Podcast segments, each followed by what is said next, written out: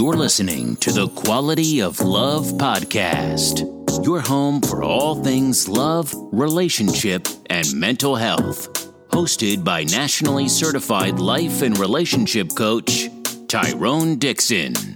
Sit back, relax, and get tips on creating the life you deserve without wasting any more time.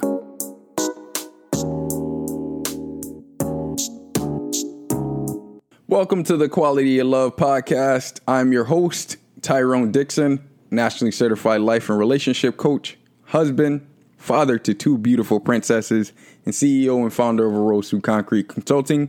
Thank you guys for taking the time out to listen in with us tonight. We really, really appreciate it. Tonight, we got another love nugget come your way. This love nugget comes by way of limiting beliefs, right? One of my slogans when I do uh, group presentations or even one-on-one, I mention it sometimes, is rise above limiting beliefs. Tonight, our love nugget is going to center around limiting beliefs so you guys know what they are and you have an idea of being proactive and managing those limiting beliefs that kind of pop into our head, whether that's subconscious or consciously.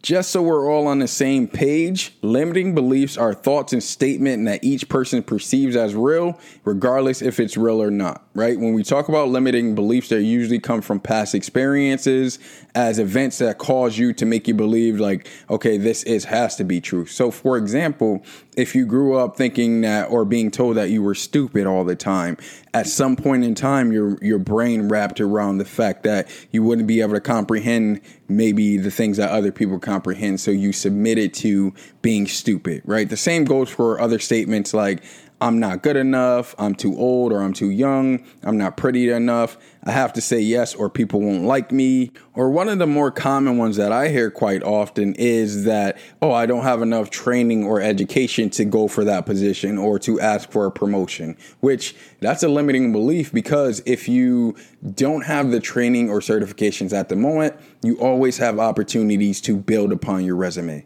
And I just want to share with you guys one limiting belief that I allow to carry well into my adulthood. When I was younger, I'd say probably eight or nine years old, I was sitting and having a conversation with one of my older aunts.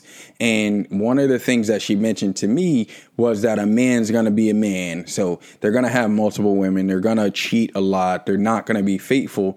And what I did when she had this, and I don't think that she was being malicious. I think that it, it was just kind of an old school way of thinking, an old school process. But what I did was I internalized that and I'm like, well, um, a man shouldn't be faithful. And for years, and I mean years upon my life after that, I always thought that it was uh, like wrong to be faithful. And someone who was faithful was, was going to end up being a victim one day. And when I say a victim, I mean a victim of their partner cheating on them, right? I, I did not have any idea of what a faithful relationship or a monogamous relationship was or what it was like. I hadn't seen it growing up. And that limiting belief that was held, I'm pretty sure it was across my family, but my aunt felt comfortable expressing that to me. I carried that on well, well into my adulthood. So that's one of the limiting beliefs that I'm very, very proud that I kicked later on in life. So now that you guys have an idea of what a limiting belief is, I challenge you to start to attack some of those limiting beliefs in an offensive manner. So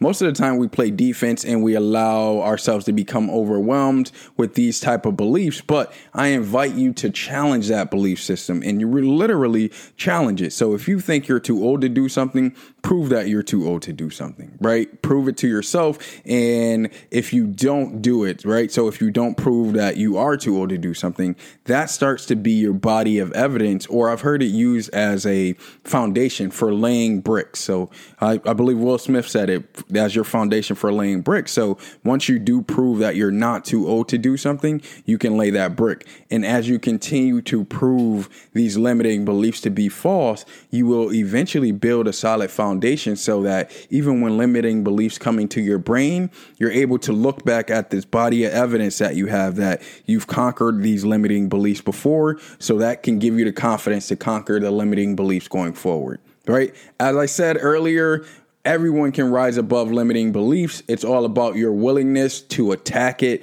and attack it in an effective manner. That's our love nugget for today. Limiting beliefs. Make sure you rise above those things. Make sure you're challenging yourself to rise above those things. They are something that hinders our growth in the long run.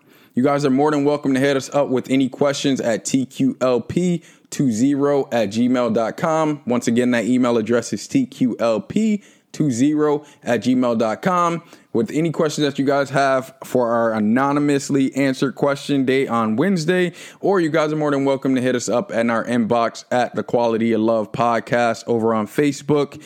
As always, remember, the quality of love and relationships that you have in your life will determine the quality of your life. Peace and love.